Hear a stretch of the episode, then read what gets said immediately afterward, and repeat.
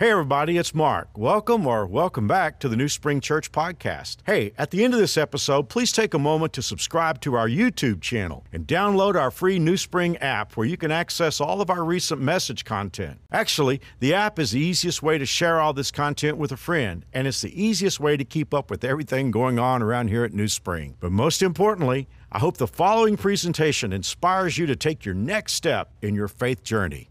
Enjoy. Christmas and movies go together in America. In fact, the last time I was in a theater was last Christmas. I watched the Kurt Warner movie that came out, I think, on Christmas Day.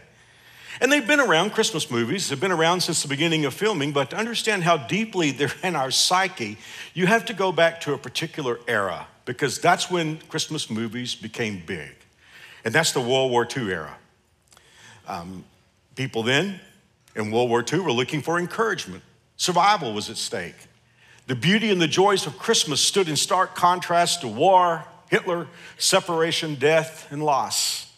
Christmas stood for hope, miracles, love, and children. Hollywood recognized this and cashed in on it and cranked out movies that are still classics today. Miracle on 34th Street, A Christmas Carol, Holiday Affair, Holiday Inn, White Christmas, Remember the Night, Christmas in Connecticut, and one that comes a little bit after World War II, but still in that era, Chris, uh, White Christmas. And the one that's always on at Christmas, say it with me It's a Wonderful Life. Yeah. Well, these are just a few of the stories that built the relationship we Americans have with the movies at Christmas. People went to the movies craving hope, and they felt there was something about Christmas that held the key to hope. But, and this is the way it is today, when the movie said the end and the credits rolled, it was the same old world. It was just a 90 minute escape with popcorn. When people donned their coats and walked out to their cars, nothing had changed and the hero didn't save the world. But this epic is different. When you encounter this story, the real star of Christmas, your world is forever changed. And our hero does save the world. Welcome to the real star of Christmas. Just to follow flight plan, there are five messages in this series. So let me show you where we're headed. Movies have a producer, a director, supporting cast, there's always a bad guy, and of course, a star. Well, today's message is called Produced By, and next week's message is Directed By. Week three, supporting cast. And by the way, there are still roles available. You may want to audition for this epic. Week four is the villain, and in all of our Christmas Eve services this year, the title of the message is the title of our series, The Real Star of Christmas. So let's get started. Let's meet the producer. You rarely ever do when you see a movie. You might see the producer's name, but the producer tends to be behind the scenes. But the producer is the one who makes everything happen. The producer decides what the story is going to be, underwrites all the expenses, holds everything together. No producer, no movie, the greatest story ever told, the epic that we're going to be talking about all this season, is produced by God the Father. We need to talk about him just a little bit. I don't think we ever talk much in church about God the Father. We talk a lot about Jesus as well, we should. Occasionally we talk about the Holy Spirit, but rarely ever, and I can't even remember doing a whole sermon on God the Father, except maybe years ago when I was doing a series on the Lord's Prayer. Rarely ever do we talk about God the Father. So let's talk about him today. You know, the Bible never attempts to prove the existence of God, it just declares it. We just meet God. I mean, the motor's running when we get to Genesis chapter 1, verse 1. The Bible says, In the beginning, God created the heavens and the earth. In the way of in God's way of looking at it, proof was always unnecessary. In Psalm 19, verse 1, the Bible says, The heavens proclaim the glory of God, the skies display his craftsmanship. God just doesn't feel that he needs to prove to you his existence when there's such obvious proof in the natural world.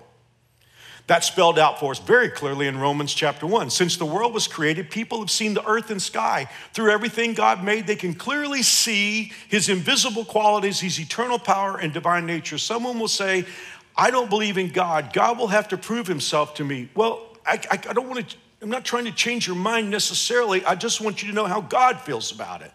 God feels like with everything you can see in the natural creation, He owes no one any idea of proof, given the fact that He is so obvious.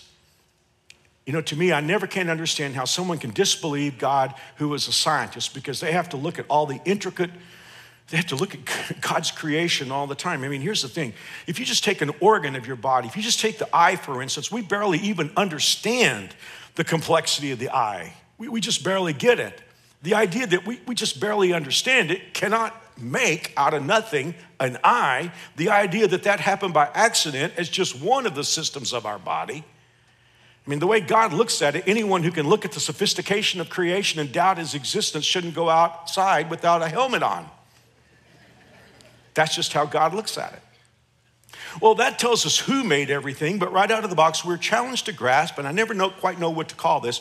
We are challenged to grasp what I would call the godness of God. Because it's such a huge concept. How can we approach the godness of God? Who made him? And what exactly is God? Is God just a bigger version of us? I think a lot of people struggle with these just basic questions. Who made God? What exactly is God? Let's just take that second question first. And that second question gets even more challenging when we read Genesis chapter 1, and God keeps referring to himself as us. In Genesis chapter 1, verse 26, God says, Let us make man in our image. Well, that sounds plural, doesn't it? But when we get over to Deuteronomy chapter 6, verse 4, and this is what the Jewish man or woman begins his day with every day, Deuteronomy 6, 4 says, Hear, O Israel, the Lord our God, the Lord is one God. Well, why does God say us when the verse that must be quoted every day by the Jewish person is, Hear, O Israel, the Lord our God is one God? But here's what's really interesting the word for God there in Hebrew is Elohim, and it's in the plural. Well, throughout Scripture, the Bible answers that question, doesn't attempt to explain it to us. But it tells us over and over that God is one God, but three persons. That God is Father, Son, and Holy Spirit. By the way, as we celebrate Christmas, let's remember that Jesus was not a human who became God, he was God who became human. In John chapter 1, in Colossians chapter 1, the Bible tells us that he made everything that was made. He is creator. And yet we know him as the person of Jesus. Now, it's hard for us to grasp, and through the years, people have come up to me, especially when I was a younger preacher, and they would say, Oh, I understand the Trinity. No, you don't. you know, people say, Oh, the Trinity is like the egg. You know, you got one egg, but you got three parts. You have the shell, you have the white, you have the yolk. Or people have said to me, the Trinity is like water. It can take the form of steam or vapor, it can take the form of liquid, or if it's frozen, it can take the form of solid. Well, okay, that's an egg, and that's ice and water and vapor, but it's not the Trinity because there is nothing in the world that we can think about that anyway describes the Trinity of God. The closest thing to it is that you're a trichotomy. You are body, your soul, and your spirit, and you're, but you're one person. But even that comes short.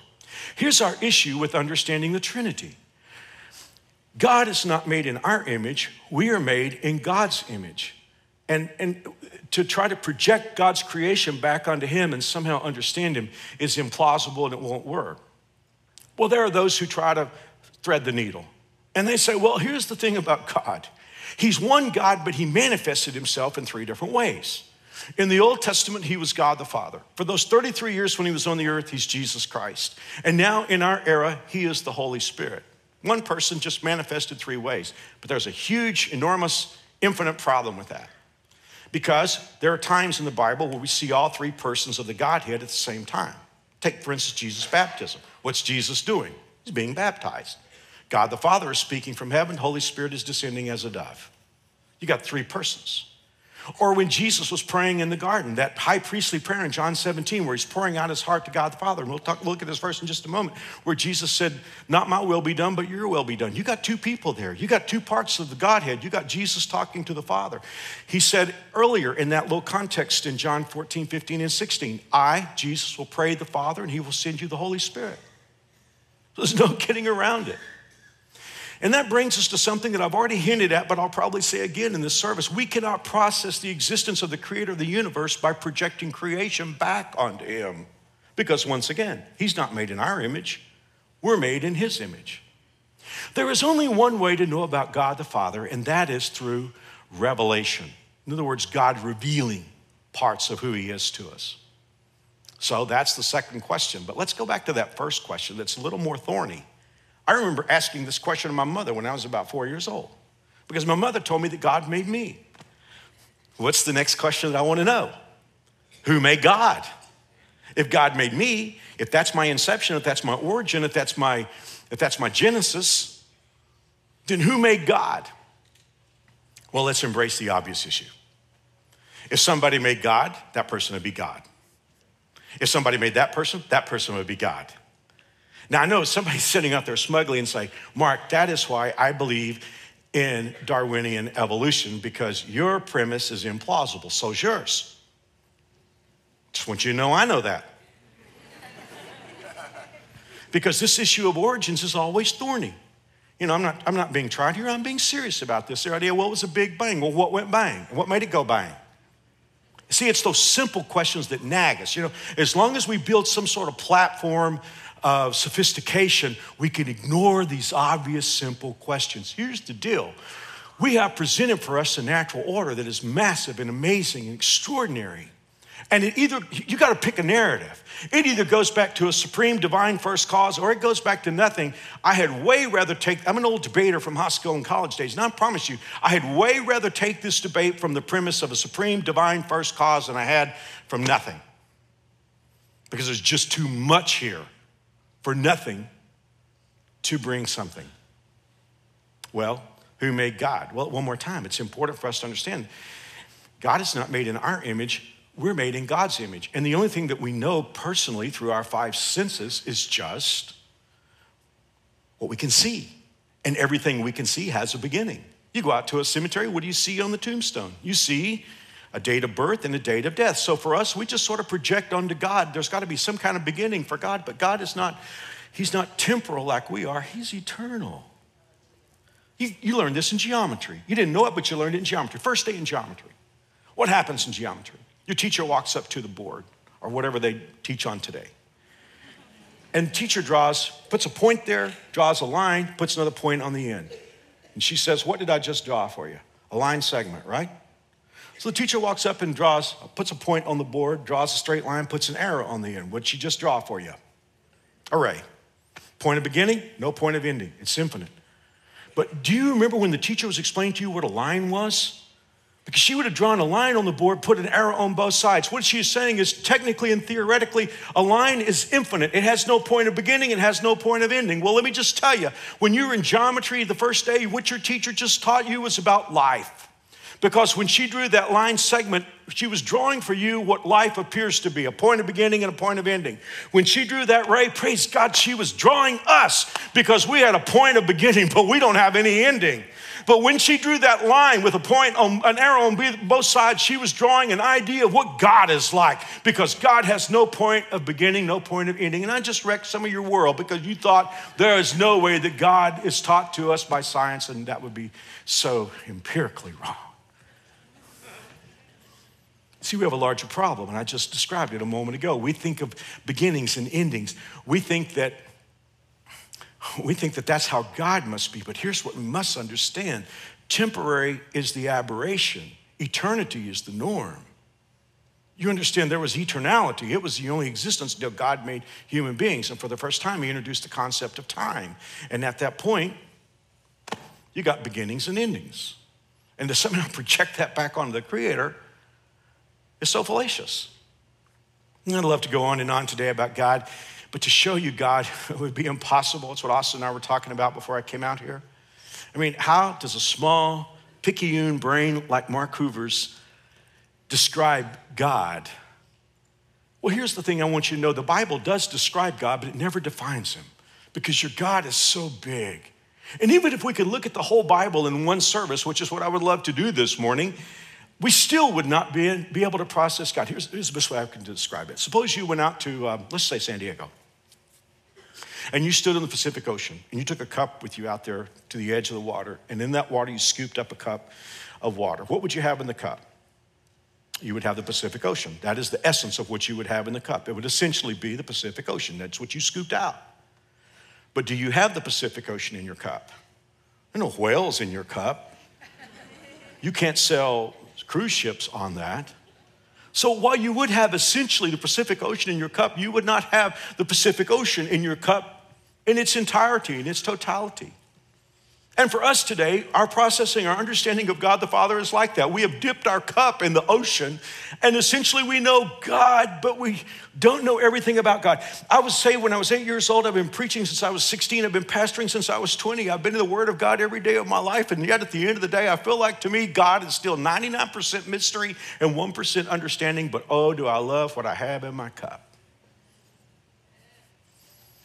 And someone will say, Well, Mark, until I get all these answers, I cannot believe in God. I want to tell you something.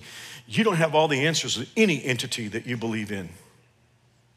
You don't have all the answers for science. I know that. I know that you need to know, I know that you don't know.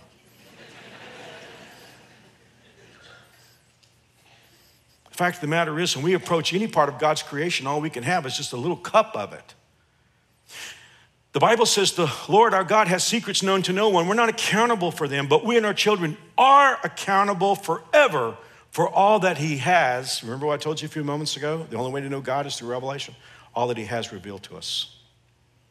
I'm not, people, people ask me questions sometimes, and they're the questions I have about the Bible. There are many things that God doesn't answer, and I don't try to answer those questions because I don't know. The secret things belong to God. He is the manager of the universe, not me. He's not asked me to manage the universe. He's asked me to listen to what he's revealed. Well, God has revealed himself to us in two ways. If you want to know God, he's revealed himself to us in the Word of God, which is why all the messages that we use at New Spring we take from the Word of God. And secondly, he's revealed himself to us by his Son, Jesus Christ. When Jesus came into our world, and he's the real star of Christmas, that's what this whole series is about. When Jesus came into our world, he was God in skin. And for the first time, God walked among his creation for the first time since the Garden of Eden. And that takes us back to our talk today, which is the producer. The producer of the story of Christmas. That epic is produced by God the Father. And even though there's so much we can't know about God, what I love about God so much is that God enters into a relationship with his creation. God is not an absentee father. He's not sitting up in heaven just sort of watching from a distance the world. God wants to enter in. I mean, he even enters in with the creation, the animal kingdom. The Bible tells us that God watches when sparrows fall. He knows every sparrow. How many of you have an animal that you love? I do. Mary Alice and I have a little dog, Ginger. Ginger thinks she's human. I don't think she's ever looked in the mirror. So she, every time there's a dog around, she's like, Why did you let this dog in here? And you know, I, I, think sometimes I feel like Mark Twain. He said, I know that heaven is not by merit. If it was, your dog would get in and you wouldn't. That's kind of how I feel about Ginger. I mean, here's the thing God, God, God so loves his creation, he enters in even to the animal world, but most of all, and supremely most of all, God enters into a relationship with the people that he's created. Doesn't just observe, he enters in. The Bible tells us that when he created Adam and Eve, that every day he would come, and I'm not even sure what manifestation it was, but he walked with them every day in the evening. But we know what happened. Adam and Eve, strangely enough, decided to flip God off and they lost paradise because they sinned. And from that moment, there was a breakage between human beings and God. But God did not allow the world that He created to spin into a black hole. He did not abandon us. Instead, He produced the Christmas narrative. I want to share with you two verses. The first one I know most of you know, maybe by heart. In John chapter 3, verse 16, the Bible says, For God so loved the world that he gave his one and only Son, so that everyone who believes in him will not perish but have eternal life. See, God enters his creation. He did not, as I said, want to let us spin into a black hole. He loved the world and so he produced the Christmas narrative. He sent his son Jesus into the world. The second verse that I want to share with you is Galatians chapter 4, verse 4. The Bible says, But when the right time came, God sent his son, born of a woman, subject to the law. God sent him to buy freedom for us. Hello. So he could adopt us as his very own children. Well, I'm almost out of time this morning. But in the time that we have left, what can we learn about the producer of the Christmas narrative? What can we learn about God the Father? Well, let's start with this. In the Old Testament, people did not refer to God as Father. I mean, when you take your Bible and you look at the Old Testament, 39 books, that's, that's most of the, of the Bible. When you look at that part of the Bible in history, people did not get up in the morning and say, Our Father. Um, God was seen as distant. And the people were even afraid to say his name. But Jesus changed all that. When he came into the world, he referred to God as, and I want you to, there's going to be a progression here, so work with me for a few moments. When Jesus came into the world, for the first time, we had the expression, my Father. Because over and over, Jesus would say, my Father. Nearly 50 times in the New Testament, Jesus calls God my Father. It's interesting. I mentioned a moment ago that people didn't do that in the Old Testament. There was a German scholar a few years ago who did a deep dive on this, and he looked at the Old Testament economy, and he could not find one person who referred to God as my Father. Jesus was the first one to come into the world and call Jehovah God, God the Father, my Father. But one day he was talking to his disciples and he must have blown their mind because one of the disciples said, Lord, teach us to pray. I mean, they would have grown up praying, but they saw Jesus pray and they thought, you know, I don't know what we're, it would be sort of like if I watched Tiger, Tiger Woods play golf, I would say, I, I don't know what I've been playing, but it's not golf. And that's kind of how the disciples were. They saw Jesus praying, like, I don't, we don't know what we've been doing, but that's not prayer. And like I say, Jesus must have blown their minds because instead of saying, My Father, he took us to a new place. He said to his disciples, This then is how you should pray Our Father. Massive. Because Jesus was saying, This is the way we roll in heaven. He is my Father, I'm in heaven. That's, that's how I've talked to him, you know, from eternity past. I've called him my Father. But you know what? Because you're in a relationship with me, you can call him Father too. It's okay for you.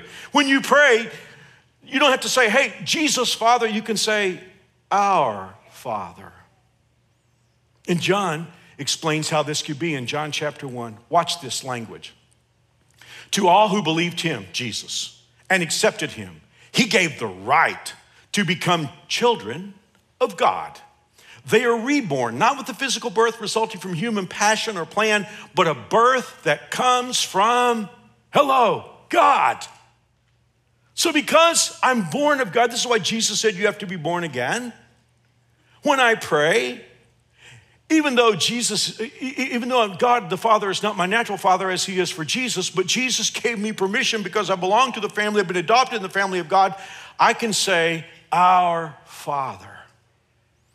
So it went from my Father to our Father, but then Jesus took it to a whole new place because he began to say over and over to as he talked to his people, your father, your father. I can't even imagine this. I try to wrap my mind around it, I just got too small a mind. It won't wrap very much. But when I read about who my father is, the fact that he would want to be my father just knocks my socks off. Because when we read who God is in Isaiah chapter 40, verse 12, the Bible says he's the one who has scooped up the ocean in his two hands. He's measured the sky between his thumb and his little finger. He's the one who's put all the earth's dirt in one of his baskets, weighed each mountain and hill. Verse 26 says he's the one who marches this army of stars out each night, counts them off, calls each by name, and never overlooks a single one. And yet Jesus said, Mark, he's your father. Your father. How massive that the God of the universe would be my father. And when I pray, I can talk to him. Well, I don't have a lot of time left, but for the few moments that I have left, I want to just give you some of the verses of scripture where Jesus talks about your father, the producer of the Christmas epic. Jesus said, Which of you, if your son asks for bread, will give him a stone? It's like today you're taking your kid out to eat in the back seat and he says, Hey, I want to go to McDonald's. Would you give him a bag of rocks? No, because he's your son or she's your daughter. If he asks for a fish, will you give him a snake? If you then, though you're evil, it doesn't mean that we're evil per se, just compared to God the Father. If you then, though you're evil, know how to give good gifts to your children, how much more will your Father in heaven give good gifts to those who ask him? In Matthew 6, verse 4. We talked about being generous a few moments ago. God says, Give your gifts in private, and your Father who sees everything will reward you. Matthew 6, verse 8. I love this. Your Father knows exactly what you need before you ask Him. Do you realize when you pray, God's already into your situation? I mean, when you tell God what you need, it's not news to Him. Is there anybody, I, may, I may be the only one here today. Is there anyone beside me that sometimes when you try to pray, you just don't know what to say to God because the need is just too deep, too painful? You try to find the words to talk to God, it's like they're just so hard. Isn't it great to know that maybe the most intimate prayer you can ever pray when you talk to God is just, God, you know. God, you know. Too painful for me to put in words, but you know. When you talk to your father, he knows what you need before you ask him. Now, you know what? Here's the thing. And, and, to me, that, that's built on a more fundamental premise. And that premise is this God has got to really be into you to know what you need before you pray. I, have had so many stories like this, but one of my favorites is when I was in my mid 20s, I was working at my home church, which in Fort Worth was in the inner city, and, and the area around the church had changed a great deal. So most of the people who came to our church came from distances away, they moved out of the area. And I had a real passion to start a kids' ministry to reach to reach those people that lived around our church. And I knew that the way to do that, I've never changed my mind on that. That's one reason why I believe so much in kids ministry. I, I just believe that that's what I need to do. So I started a prehistoric kids world. But I remember in those days thinking that the kids that lived in our area had no transportation. And I, I mean, I sure wasn't going to be able to pick them up because I had a Volkswagen diesel rabbit. I mean, it was just Mary Alice and me, and Jonathan was an infant. So we've been to Houston. On the way back from Houston, I just started thinking, you know, it's impossible. I don't have any money for this. I don't even know how I could have it. But I thought what I would love more than anything else is just to have an old passenger van where I could drive around and pick up the kids and bring them to our church. I just, I mean, just had that thought. I mean, about 40 miles south of Fort Worth. Hadn't told anybody. I think I told Mary Alice about it, but we didn't have a cell phone in those days, so she couldn't have told anybody about it.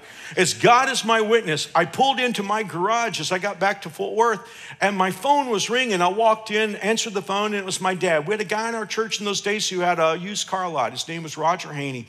And dad said, Mark, he said, this is just out of the blue, but he said, a few hours ago, Roger Haney called me and said that he's got a van, a passenger van on his lot and he just wants to give it to you.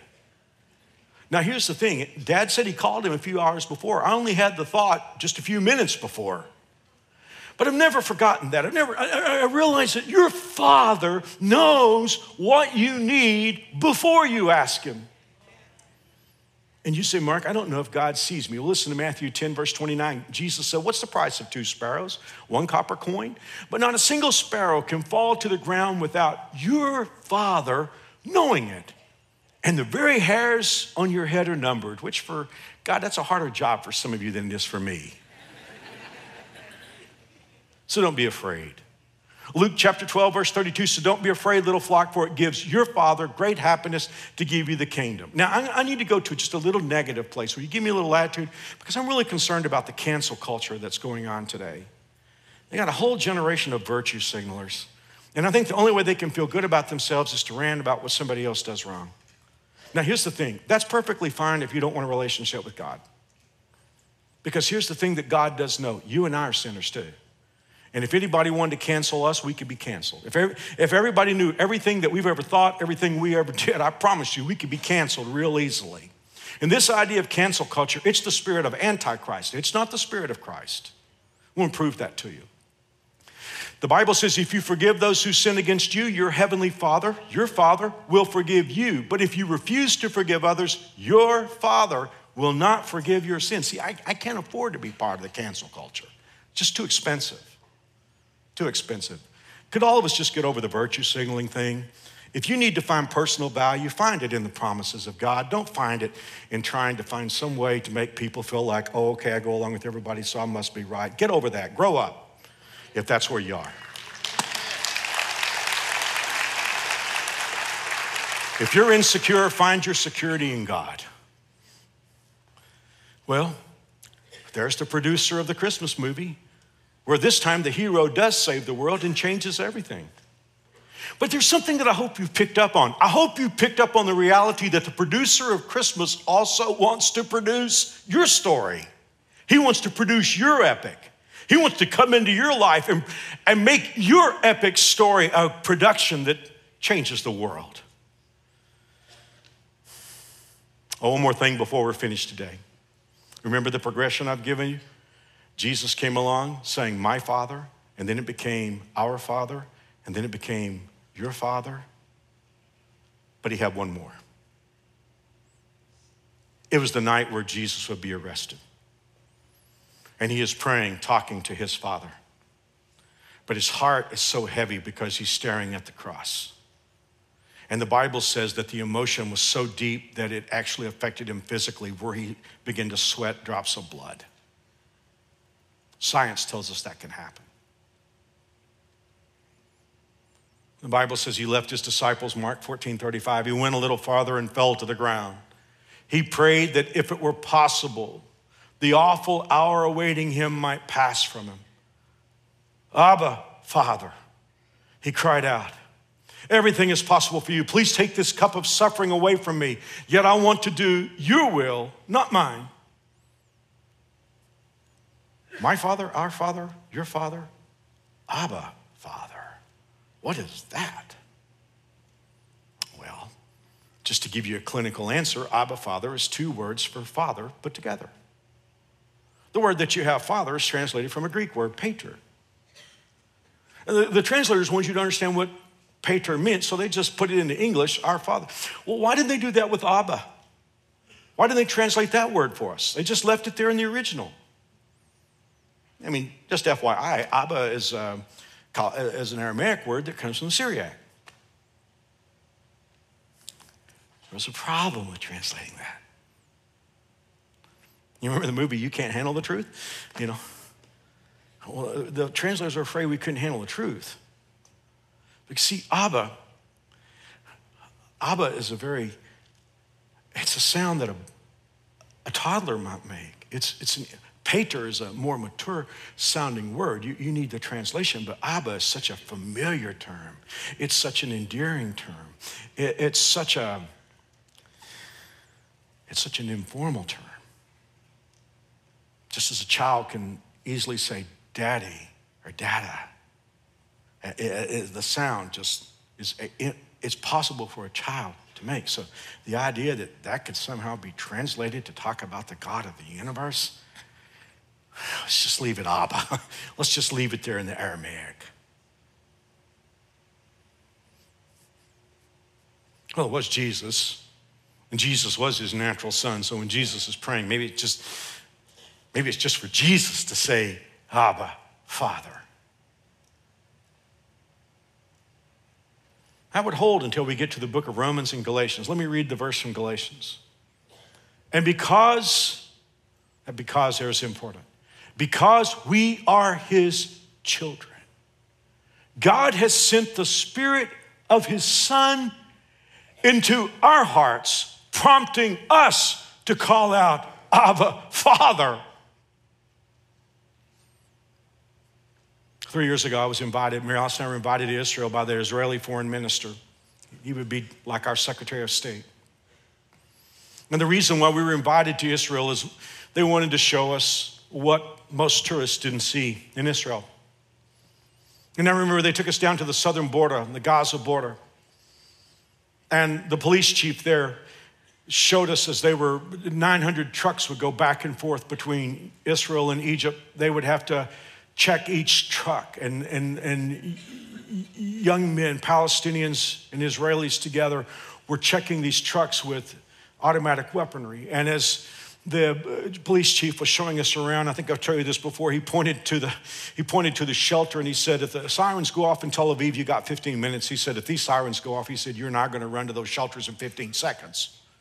And he walked around. And he showed us mortar fire where the concrete had been gashed. So they wanted us to see that, but then they took us to the other end of Israel, the north end of Israel, right on the Syrian border. And an IDF official was kind of taking us around. You know, IDF are serious, serious players. And we were on the very edge, we were on the very border of Israel and Syria. There was a valley under this hill that we were on, and then at the end of that valley was Syria. And we were looking over to our left was the mountain range, the Mount Hermon, and the snow on the little mountain range. But I never forget looking over there and thinking, because at that time the hostilities were big and bold in Syria. And I was thinking about, wow, that, that, that's Syria just right there. Within this, IDF official started telling us a story about his son, teenage son. He said, My son, and he was speaking in English all this time, he said, My son was on a field trip and he said, you know, you could go over into Syria if you had papers, if you had permission, but you don't stay there during the daytime. You had to come home in the evening. He said, my son was on a field trip over there in the Syrian territory. He said, right over that, right over that ridge there. And he said he went to sleep in the afternoon. And when he woke up, it was night. And the other kids had left him. He was there by himself in Syrian territory. And he said he called me on his cell phone. And that's when he, he, he said, and you could just hear the frantic nature in his voice as he tried to explain to us his son's phone call. But interestingly, he went into Hebrew at that point as he was quoting his son. The only word I recognized as he told me that story, as he was speaking in that frantic voice, was the word Abba. He was saying to his dad, Abba, I'm in trouble. Come and get me. I stood there that day and I said, Someday that's going to be an illustration for New Spring. Today's that day.